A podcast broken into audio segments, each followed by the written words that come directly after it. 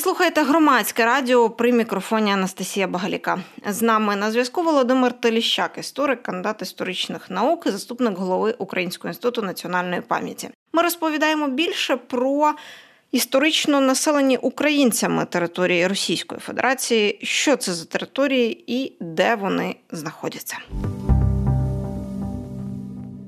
Як так вийшло, давайте пояснимо людям, які нас слухають, що населені українцями території є не тільки вздовж безпосередньо кордону України і Російської Федерації, що логічно і природно такі території, де населення змішується і належить до різних етносів, вони є у всіх держав, та, які межують між собою і там е, мають моно, моноетнічну складову. Наприклад, у Франції, Німеччині теж є такі території, де з французького боку живуть німці, а з німецького – французи.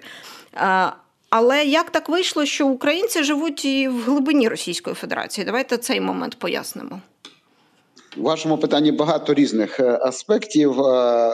Ну, перше, що політичні кордони, вони, очевидно, в дуже рідкісних випадках відповідають етнічним чи кордонам тих чи інших етносів, народів. Тому що політичні ну, кордони, вони формувалися і складалися в силу тих чи інших політичних обставин. Зокрема, і кордони держави Україна – це результат різних політичних компромісів, поступок, домовленостей і так далі. Так? Але вони на сьогодні є. Ми живемо в тих кордонах, які визнані міжнародним, міжнародною спільнотою, міжнародним правом. І очевидно, що Україна жодним чином не ставить під сумнів усі міжнародно визнані державні кордони. І сьогодні, очевидно, бореться з агресором, щоб відновити територіальну цілісність України як держави. В той же час питання того, що справді українці проживають, знову ж таки, в силу різних історичних обставин на території різних держав, і держава Україна має обов'язок турбуватися і про збереження їхньої культурної самобутності, їхньої етні... ідентичності етнічної. І тому цей указ спрямований саме, саме на те, щоб Україна є таким і нагадуванням, і сигналом для тих українців на території держави-агресора, що Україна не забула про них, не відкидає них і буде робити все для того, щоб їхня культурна самобутність була збережена і продовжувала розвиватися. Очевидно, що першим кроком для цього є перемога, власне, над рашистським, імперським, рашистським, колонізаторським режимом. Щодо питання про, про те, як, коли українці опинялися на території Росії, ну, з одного боку, справді, за, за східним кордоном України продовжуються території, на яких історично впродовж багатьох століть мешкали і продовжують мешкати українці. З одного боку, це Стародубщина, яка входила ще в Чернігівське князівство і входила до того етнічного ядра українського народу. З іншого боку, це землі Слобожанщини чи Кубані, які були заселені українцями в козацькі часи чи, чи українськими козаками після скасування козацтва в Україні. І це, знову ж таки, історичні українські землі. Крім того, в українці так складалося соціально-економічні умови в підросійській Україні наприкінці дев'ятнадцятого, початку двадцятого століття, що українці масово виїжджали за межі України в пошуках землі для свого господарювання. Так? І в результаті українці розселилися на великих просторах російської тодішньої Російської імперії від Поволжя і до Далекого Сходу, створивши більш чи менш суцільні масиви там українського заселення. Ну, очевидно, на тих територіях не було абсолютно повністю української території, але були українські села, українські місцевості, де зберігалися, ну, де дуже довго насправді зберігали свою усвідомлення свого зв'язку і з Україною, з великою Україною, і тому в тих в тих далеких регіонах Поволжя, Уралу, Сибіру, Далекого Сходу з'являлися і Полтавки, Золотоношки, Чернігівки і так далі, тому подібне. І вони, ці населені пункти, досі досі там існують.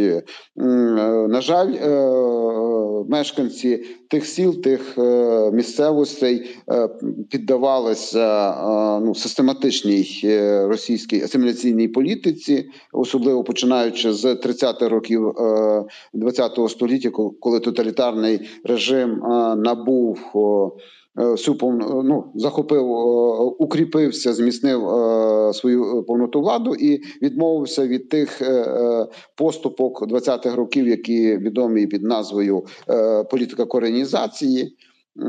І фактично всі здобутки, почалася системна політика по знищенню української ідентичності на російських просторах.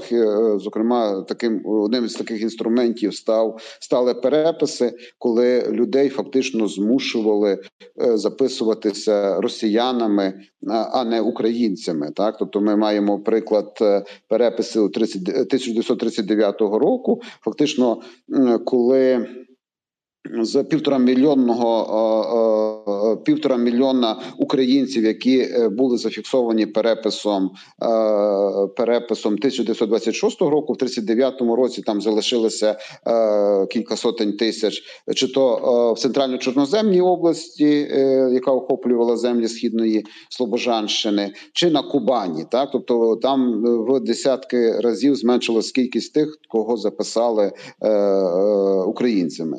До речі, речі, приблизно така ситуація, знову ж таки, і за останнім переписом.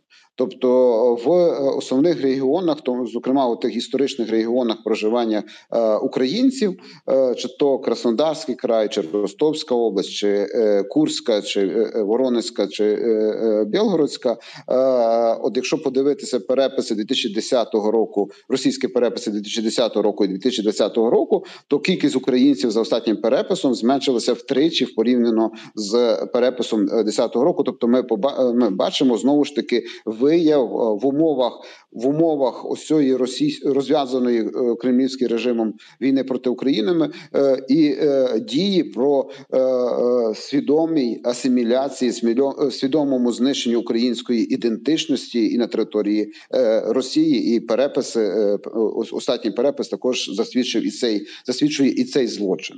Ми маємо приклад закриття української бібліотеки і переслідування українців в Москві, знову ж таки, як злочин, вчинений проти української ідентичності на території Росії. Пане Володимире, от все ж таки не можу не запитати.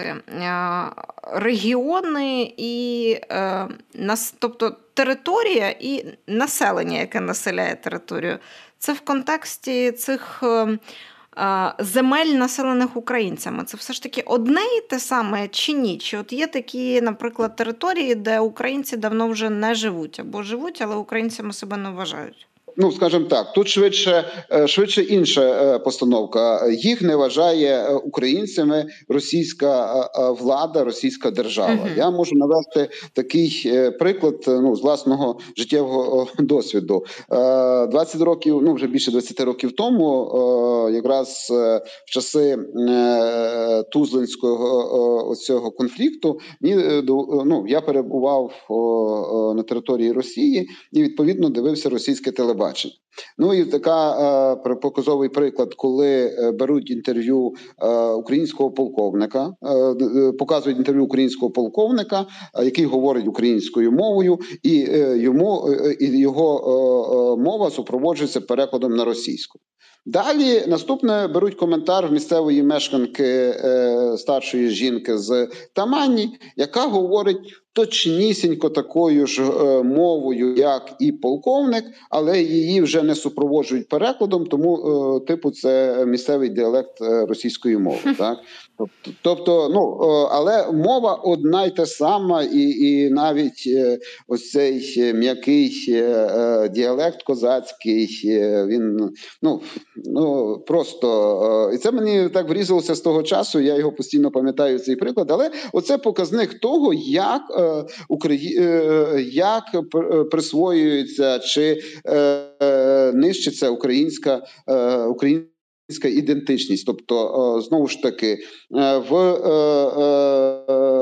в тих регіонах місцевих, я думаю, що е, зберігається і в селах, зберігаються і місцеві говірки, які є фактично діалектами української мови, але натомість Росія намагається це все присвоїти. Так? Ми бачимо навіть, зрештою, е, ось кілька років тому оці приклади, коли українські казки намага... росіяни намагаються подавати, знову ж таки, як російські, російські, е, російські казки. Це спосіб привласнення, спосіб заміни.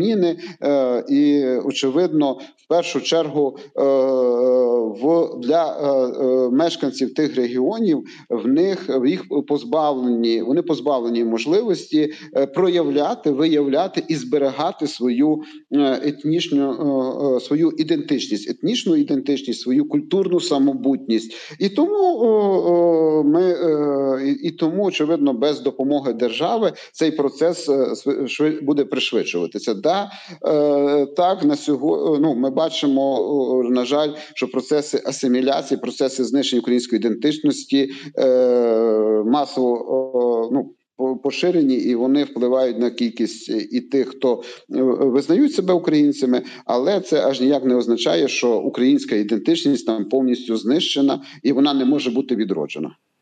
А, ну от ви коли згадували про історію з мовою, то я вже давно звертаю увагу на ці російські а, замашки політизувати взагалі а, історію з мовою, вимовою, різними там назвами, абревіатурами і а, вводити в свою інтерпретацію якихось назв абревіатур політичний контекст. І як за цим політичним контекстом з часом ми починаємо, в принципі, зчитувати російський наратив. Мені це все виглядає як якась мовна шизофренія, але росіяни дуже вперто на цьому стоять і грають на всіх цих історіях. І це стосується часто навіть не тільки української мови, ще є інші мови, і народи, і назви, і абревіатури, з якими вони вперто граються, так само, як там в Донбасі, на Донбасі і всі відомі нам приклади.